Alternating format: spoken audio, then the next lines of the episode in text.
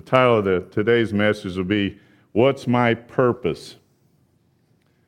And obviously, we'll talk about the resurrection. Uh, Angie always says, you know, it's, it's Resurrection Day. You're supposed to talk about. Well, everything we talk about is possible because of the resurrection of Jesus Christ.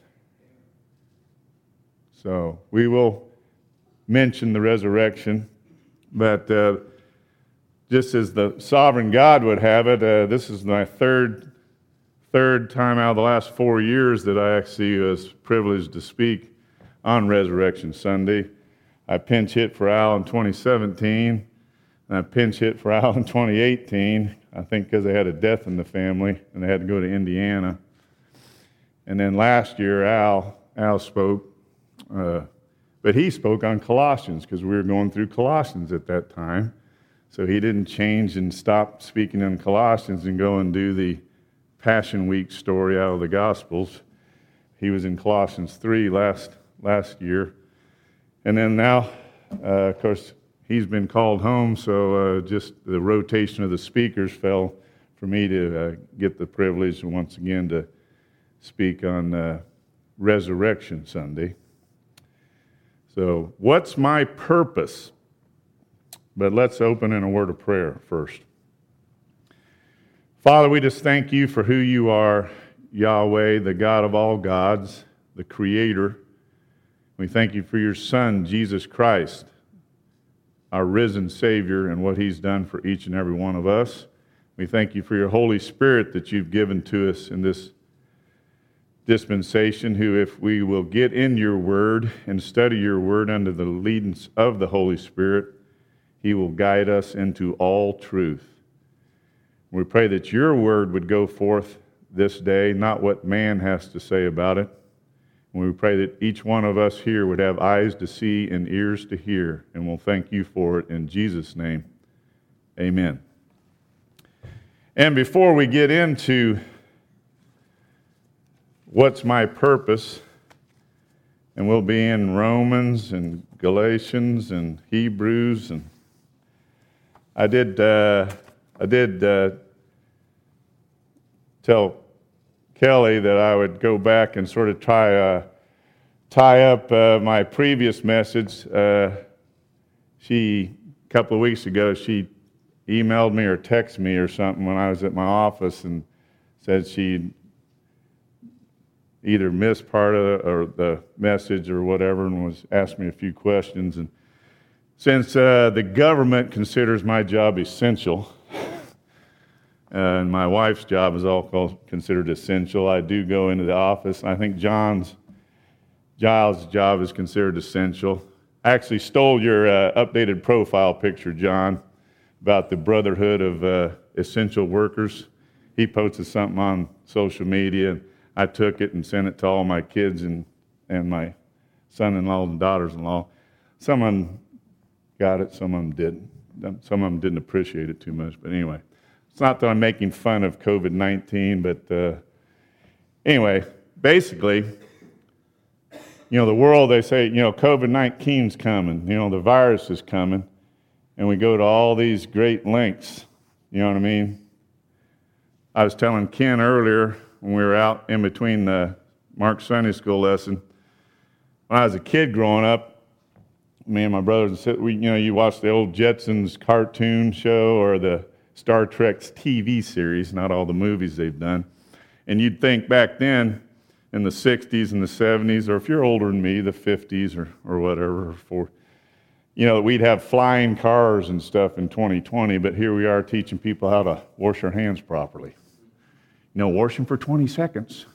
Make sure you get in between your fingers. You know, that's the. Uh, but uh, I'm not making light of it. Obviously, there is a pandemic out there.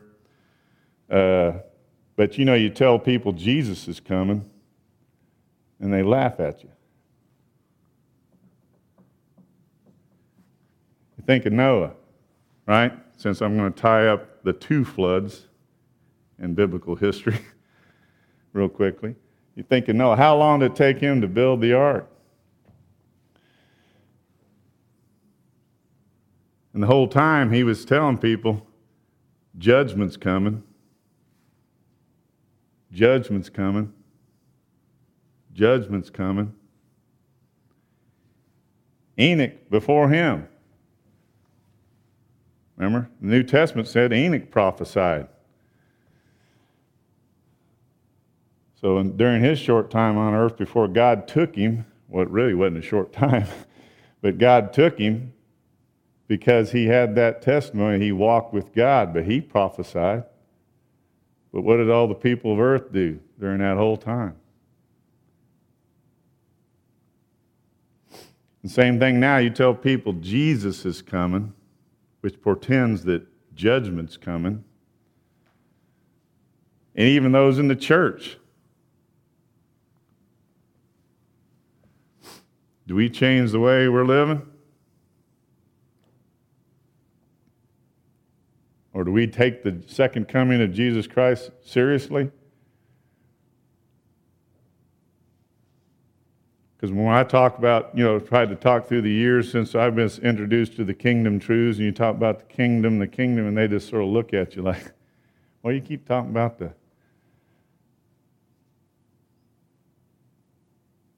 You know, we don't know. No man knows the day or the hour. You know, we don't know when God's end time stuff's going well, if you get in his book, you would.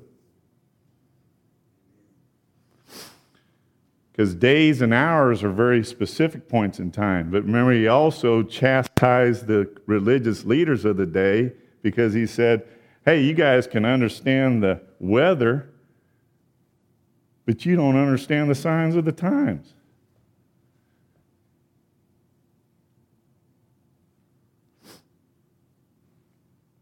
We are living in the last days, and not just because there's a pandemic out there right now, because it was all set in place in the first verses of Genesis. The six and seven days, the septenary arrangement of Scripture. And that's what I didn't get to because oftentimes I do run out. Well, about every time I get up here, I run out of time. So Mark knows that feeling. Uh, Ken does. Mark, even on Wednesday nights when we, I zoomed in. I tried to zoom in the first week, Mark, but then there had some spiral on my screen and it was just spinning. Then I got called away to some errand or whatever. By the time I got back, it was pretty much over. But, but I did zoom in on uh, Wednesday night uh, with Mark's teaching. But uh, basically, all we need to talk about, go to Genesis chapter 8, and we'll wind that down real quickly. The, uh, the last message was uh, remember, when it rains, it pours, but, and we talked about there being not just the Noachian flood, but there's two floods.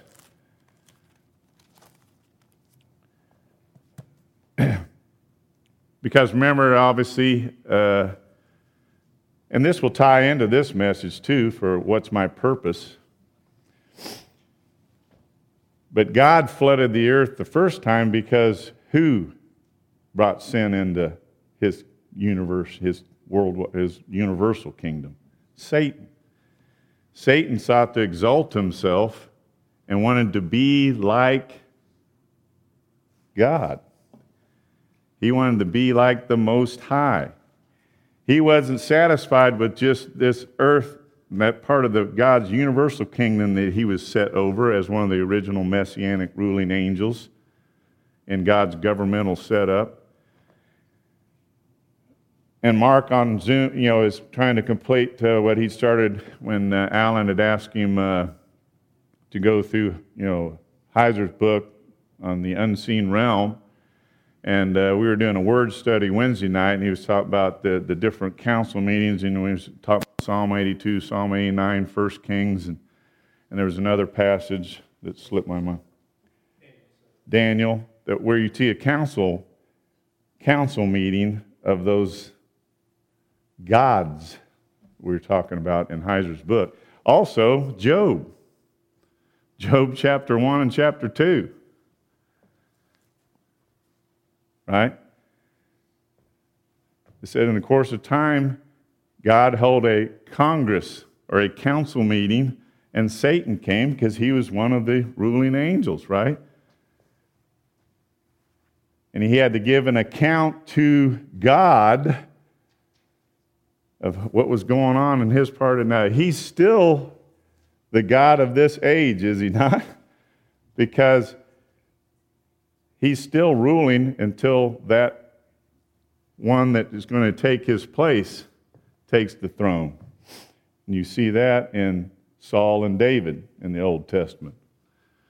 He's a rebel ruler, but he is still the God of this age over this earth with his rebel rulers that his subordinate angels that followed him in his rebellious act.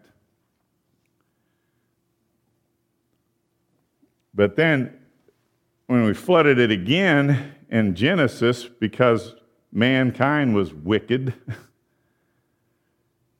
then we see uh, chapter 8 of Genesis, the very first verse, and we'll tie this up and get on to the other message. Because, see, in Genesis 1, we see how God restores a ruined creation. And that, at that time, the pattern was set, the type was set. New Testament Greek tupos, which in Ken's last message, he talked a little bit about types and antitypes. The pattern was set, and it was set perfectly because God doesn't do anything imperfectly. So the pattern was set. And how did he restore ruined creation? In Genesis 1, it says, The Spirit moved, God spoke, and light came into existence. So, how do you think he restored the earth in Genesis 8 after the second flood? Genesis 8, verse 1. But God remembered Noah and all the beasts and all the cattle that were with him in the ark, and God caused a wind to pass over the earth. Now, in a lot of the English translations, it says wind there, but that's the Hebrew word, and I'm probably not pronouncing it right, but ruach, R U A C H, and I didn't use all the guttural stuff. It sounds like you're whatever, but anyway. That's also the Hebrew word for spirit. So it would be better translation because if God restored the earth and set the pattern in Genesis 1, then the way he restores the earth after the second flood follows that pattern in exact detail. So, really, it should say, and he caused the Spirit the Spirit moved over the earth or over the waters, just like Genesis 1, because the pattern was set. The Spirit moved, God spoke, and now He didn't restore it exactly like He did because remember in Genesis 1, He moved a lot of the waters above. We had that canopy that created that pseudo greenhouse effect, which Mark was mentioning in his. Uh, Sunday school lesson, that'll be the same way that he restores the earth after the tribulation for us to dwell, the, the earth dwellers, you know, during the Messianic era. The earth will be put back in, in somewhat of an Edenic state, obviously, and men will live for much longer periods of time again, right? Just like they did before the flood. But he restored it. He moved the waters differently this time, but he still, and when two things come to mind is that in, rest, in, the, in restoring a ruined creation, it's divine intervention. If God didn't act, right? If God didn't act, we'd still be in our sins. Divine intervention and death and shed blood. That's redemption. It's set in Genesis chapter 1. And it doesn't change because I am the Lord, I change not. Or, or in Hebrews of Jesus Christ, Jesus Christ is the same yesterday, today, and forever. So when God sets the pattern perfectly, He's not going to change. So, Kelly, I hope that was somewhat helpful. I didn't get to it, but I hope that ties it up, and you can do your own further studies about the two floods, because then after that, he gave us the sign of the bow in the clouds, the rainbow, and he is never again going to destroy the earth by means of a worldwide flood. So, all the global warming and the ice caps melting and flooding the earth, that's not how it's going to go down because God said that's not how it's going to go down. What's my purpose? Title of the message. And you know, you say, God, what's, what's the purpose of this pandemic, God, and, uh, da, da, da, and all that? Whatever happens, He is going to bring about His plans. and his purposes. So Romans 8:28. Romans 8:28. Anybody that passed through Highland Park Baptist Church and Tennessee Temple years ago would be familiar with this purpose or this verse because uh, you know, like I've stated before, uh, of my Bible teachers and all, when I was coming through that, you know, I said you need, well, when I first got to Temple when I was 14 or 15 years old as a freshman in high school, moved from Indiana, uh, you know, you were supposed to come up with your life verse or whatever your life verse is, you know, and you were supposed to pick out your life verse. That was just a thing. And of course, I originally picked out, you know, like Galatians 2.20, and I also like Philippians 3.10, but I don't necessarily consider, you know, you want a life verse, just get in this book. You know, this is your life verse. But anyway, this was Dr. Roberson's. And if you ever had him sign your Bible or sign something, if people have him sign, he would sign his name, and then underneath it, he would write Romans 8.28. But anyway, Romans 8.28 just get started. And we know that God causes all things to work together for good, and it is conditional, by the way, to those who love God. And somewhere else in Scripture it says, If you love me, you will keep my commandments. So if you love me, you will obey me. You will be obedient. You will act in obedience. So, this isn't saying that everything that works together for all Christians. That's not what it's saying. And obviously, we know that everything that happens to believers isn't good, but this isn't saying that everything that happens to all believers will end up being good. It says, all things work together for good to those who love God to those who act in obedience to him. Or you could say, to those who walk by faith. And then we go on, to those who are called according to purpose. And in my translation here in this Bible is to NASB, it has in italics his in front of it. But that's appropriate. It's not in the Greek text, but it's not all things work together for good to those who love God, to those who are called according to purpose, just to man's purpose. If you Googled, like I did, just for the sake of this message, if you Google books on the purpose of life, just generically, I mean, the I don't know, I, it was thousands upon thousands of books. I didn't scroll through all the different screens on the, on the internet to do it, to find out how, what the total was. But, and that's somewhat, you know, in, uh, in man's way of looking at it, unregenerate man, you can almost excuse that because they're separated from God. You know, so they're out there searching. Not searching for the right thing, but they're out there searching. But you can Google Christian books on the purpose of life, and you know how many you get?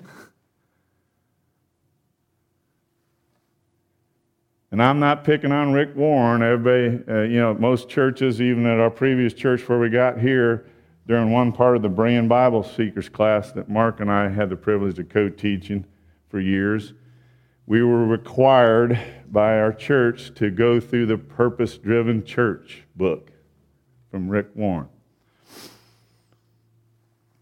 Okay? But it's not who's called according to just purpose, it's who's called according to his purpose. Not man's purpose, his purpose.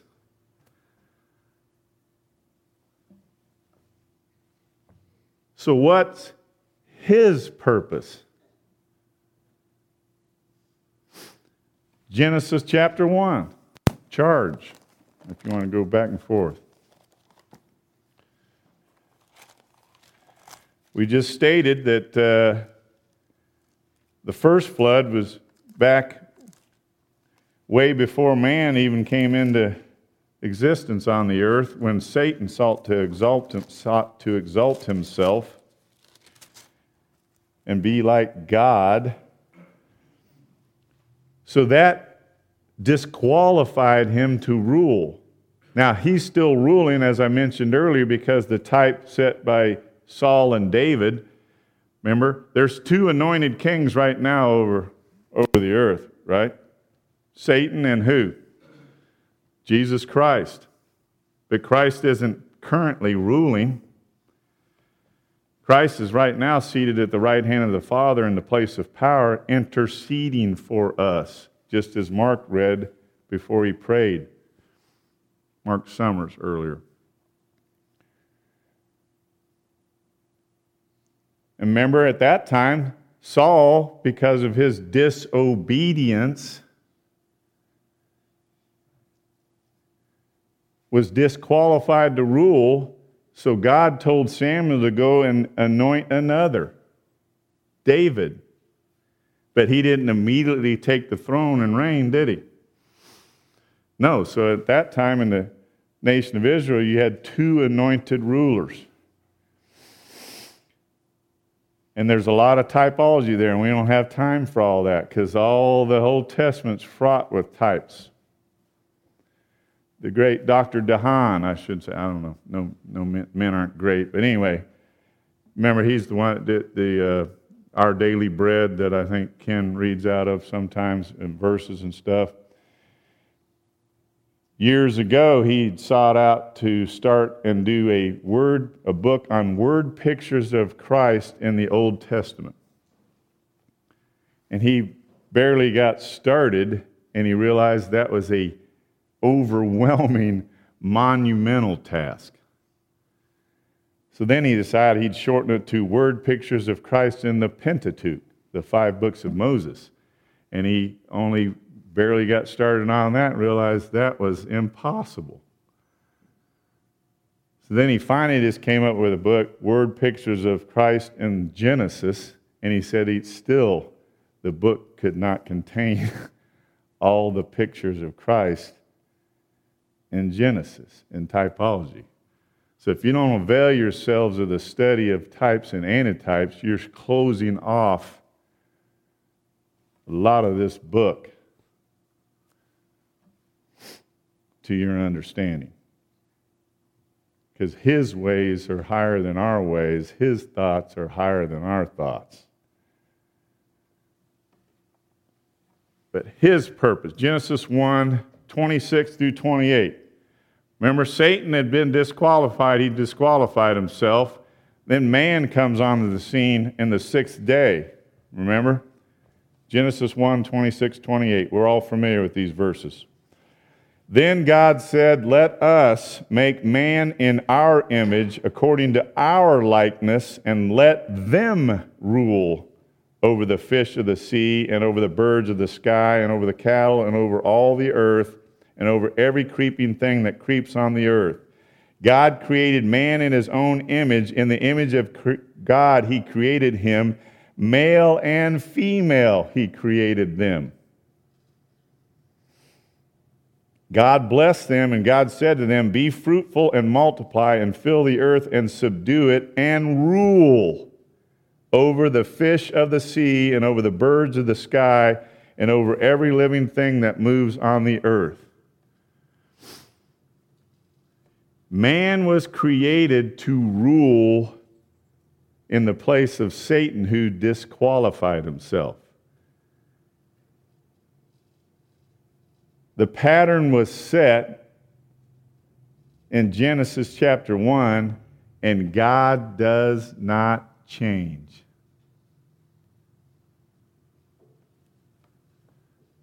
So, what's my purpose? What's mankind's purpose in general? God's purpose is to rule.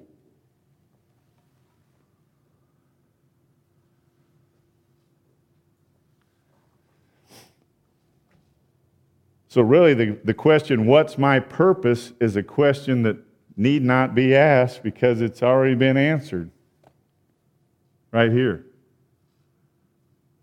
But yet, we have thousands of books, even in the Christian Christendom realm, on finding your purpose in life.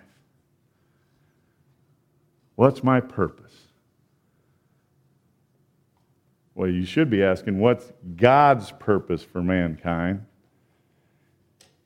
in general, and more specifically for redeemed man? What's God's purpose for redeemed man?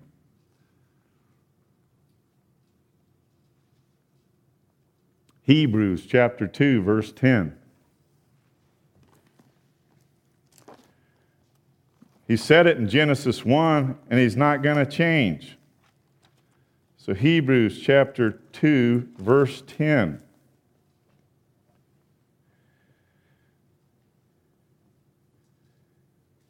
We'll start in verse 9. We'll get to verse 10. But we do see him who is made for a little while lower than the angels, namely Jesus, because of the suffering of death, crowned with glory and honor so that by grace of God he might taste death for everyone.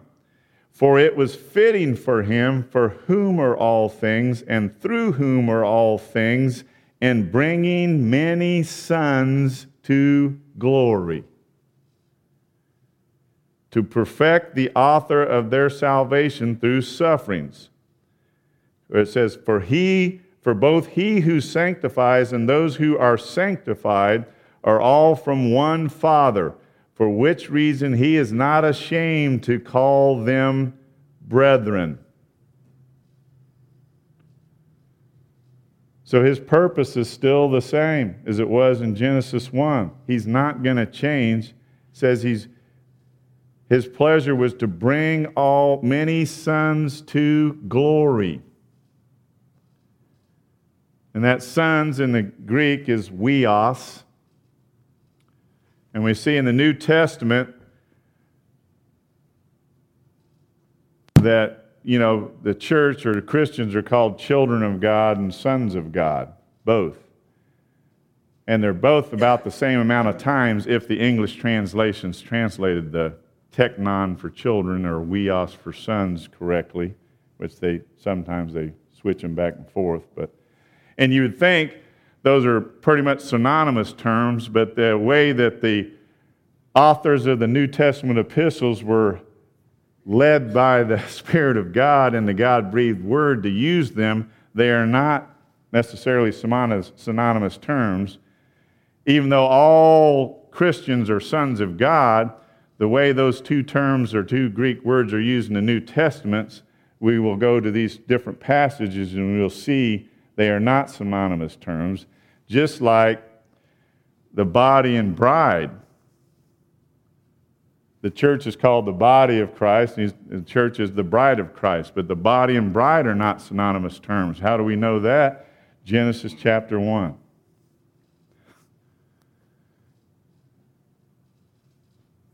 Adam, the first man, was put to sleep, correct? His side was open. God took a rib out of his side and fashioned the woman. And then she was given back to Adam to complete him. And then Adam said, she, This is bone of my bones and flesh of my flesh. So the first man's bride came from part of his body. It would have been physically impossible for him, her to be all of his body, right? And remember, the antitype must follow the type in exact detail. So the second man, who is Jesus Christ, the church is called his body, but his bride will only come from part of his body.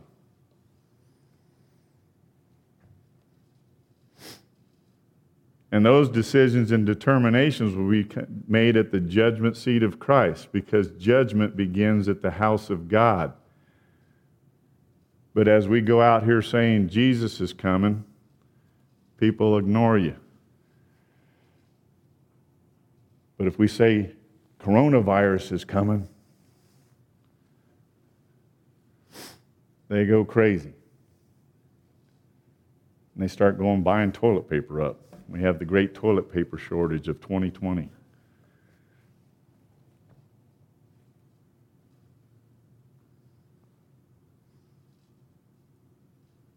The type's been set. God brought man into existence to rule in the set of Satan who disqualified himself and his, the angels that followed him in his insurrection. And in Hebrews it says, the ages to come are not given to be ruled by angels like they have since times past before man ever came on the scene. But God has many sons. Right? God has many sons. The angels are called sons of God because they were created by God. Adam is called a son of God because he was created. But men since Adam, after the fall, we're called sons of Adam. We're called sons of a fallen creature, right? So through procreation, because we're, we're sons of Adam, but that doesn't make us sons of God. So we see you're a son of God because of creation.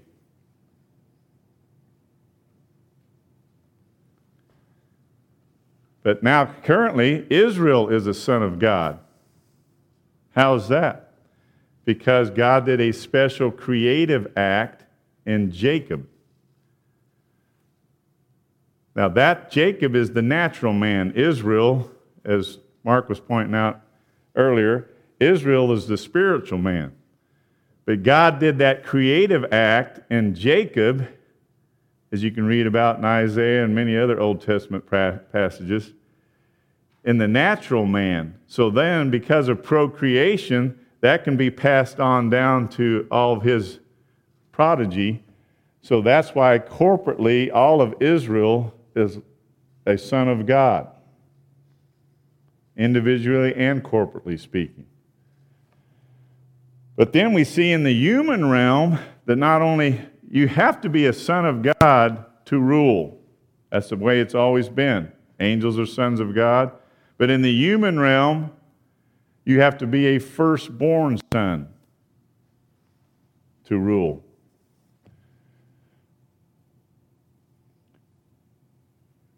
So we're talking about purpose today, and we're also going to talk a little bit about firstborn sons, and we're going to try to wind it up. Just happens that I had a birthday last month in March. I turned another year older. And then in our family, uh, my brother in law, my sister Janine, that we've been praying for, you know, because she has cancer, he's a pastor up in Fredericksburg, Virginia.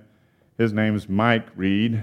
And uh, his, his birthday is a week to the day after mine. Mine's on March 18th, and then every, every year, obviously, is how that would work. on March 25th, he turns a year older. Then, as, as the things would have it, my son Jeff, Jeffrey Robert Smith Jr., had a birthday yesterday. on April the 11th. And then Mike's firstborn son, Michael Allen Reed Jr., has a birthday April the 18th, a week to the day after Jeff's birthday.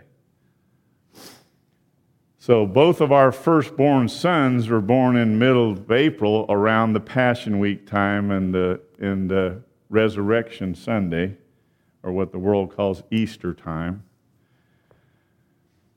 And we both gave them our name, our moniker, you know.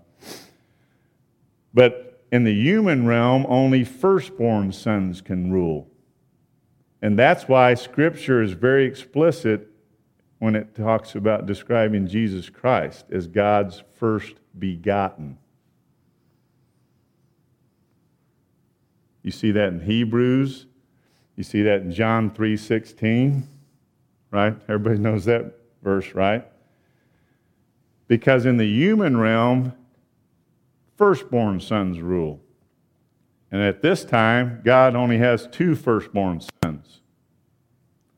Jesus Christ, who we just talked about because of procreation, he's God's first begotten, and the nation of Israel, who is already a son, as we just said, but they're also a firstborn son because of the adoption.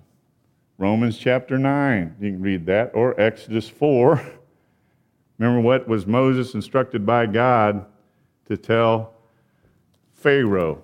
Turn to Exodus chapter 4.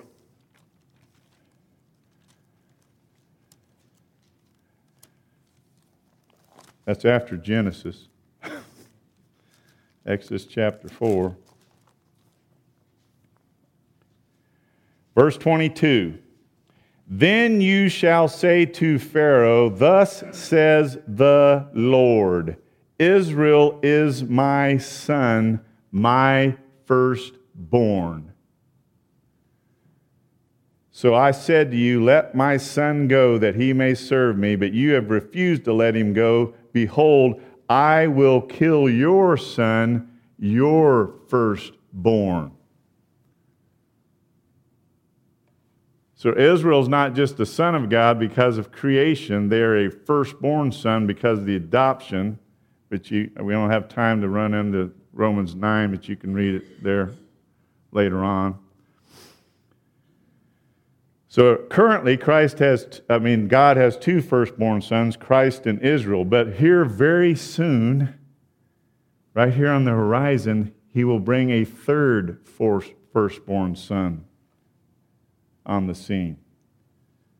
And that is the church after the adoption. See, the church are all sons because of creation. Remember, when you believed on the Lord Jesus Christ, you became a new creation. In Israel, it was in Jacob, the natural man. For the church, Christians, it's in Christ. You are a new creation in Christ. And because Christ is the son of Abraham, you're also a son of Abraham. And all the Abrahamic promises go down through the nation of Israel in a physical sense and Jacob, and obviously the church, Christians in a spiritual sense, in Christ. He was given heavenly and earthly promises. But it's after the adoption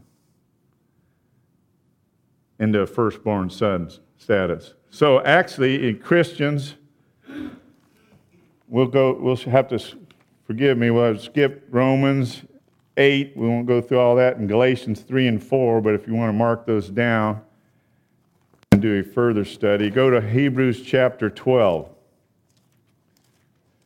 Hebrews chapter 12. Because as normal, I'm running out of time. Romans 8, you'll see, yes, the Christians are called tech children, teknon, and huios, sons, in the New Testament. But we'll see that they're only called huios, or sons. That, that Greek word for sons is only used in connection with the adoption. And you can see that in Romans 8. You can see it in Galatians 3 and 4. And in Romans 8, it's, it's done, and it's all, it all comes down to the same thing, but it's done through different, comes at it from a different direction. direction. In Romans 8, you see that in the uh, contrast between flesh and spirit. Remember, those that walk by the flesh will die. And that's not taught about unbelievers. Just like the whole book of Romans is taught, wrote, written to unbelievers. None of this book is written to. The natural man does not understand the things of God because they are foolishness to him.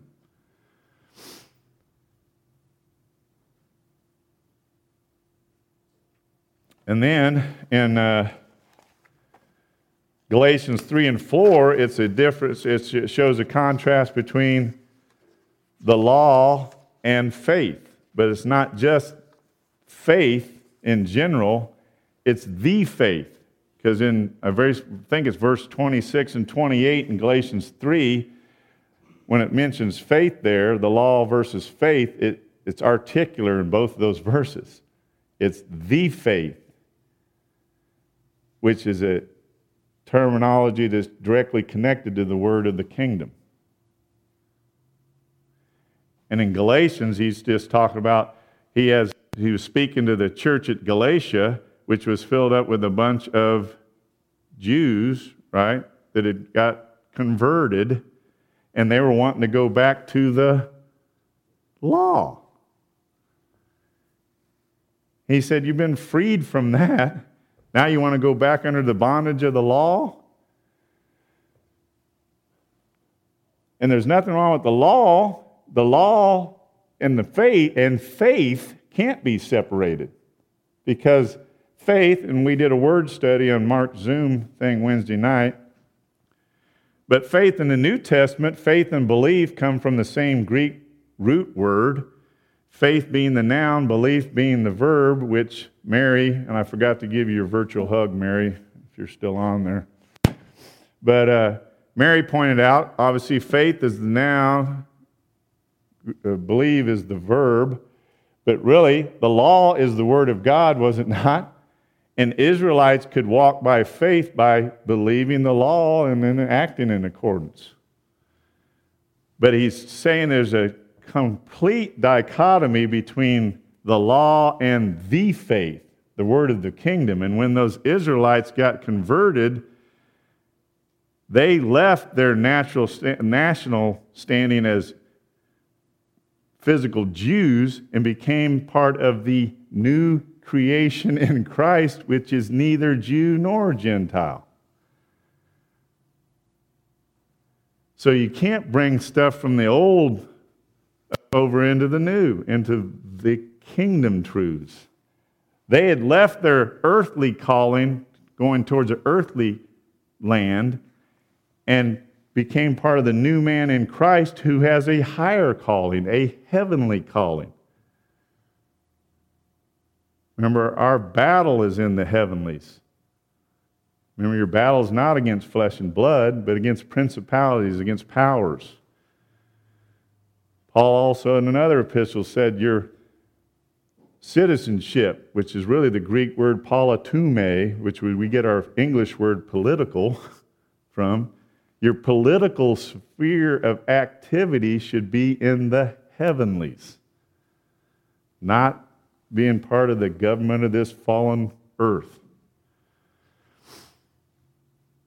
And then you see in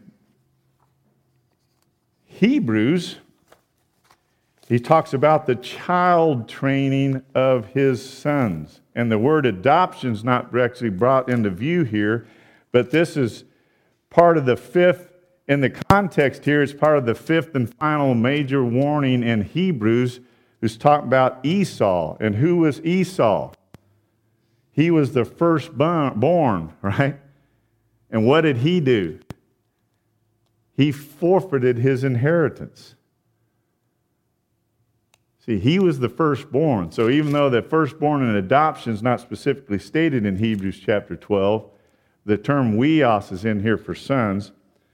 Therefore, since we have so great a cloud of witnesses surrounding us, let us also lay aside every encumbrance and the sin which so easily entangles us, and let us run with endurance the race that is set before us, fixing our eyes on Jesus, the author and perfecter of faith, who for the joy set before him endured the cross, despising the shame and he has sat down at the right hand of the throne of God. For consider him, that means consider, attentively regard him, who has endured such hostility by sinners against himself, so that you will not grow weary and lose heart. You have not yet resisted to the point of shedding blood in your striving against sin and you have forgotten the exhortation which is addressed to you as sons, as huios. My son, do not regard lightly the discipline of the Lord, nor faint when you are reproved by him. For those whom the Lord loves, he disciplines, and he scourges every son whom he receives. Son, huios again. It is for discipline that you endure. God deals with you as with sons, huios. For what son is there who his father does not discipline? But if you are without discipline, of which all have become partakers, then you are illegitimate children and not sons. Furthermore, we had earthly fathers to discipline us, and we respected them. Shall we not much rather be subject to the Father of spirits and live? And there's that contrast between life and death. Remember in Romans 8 if you walk by the flesh, you will die. But if you walk by the Spirit, you'll have life.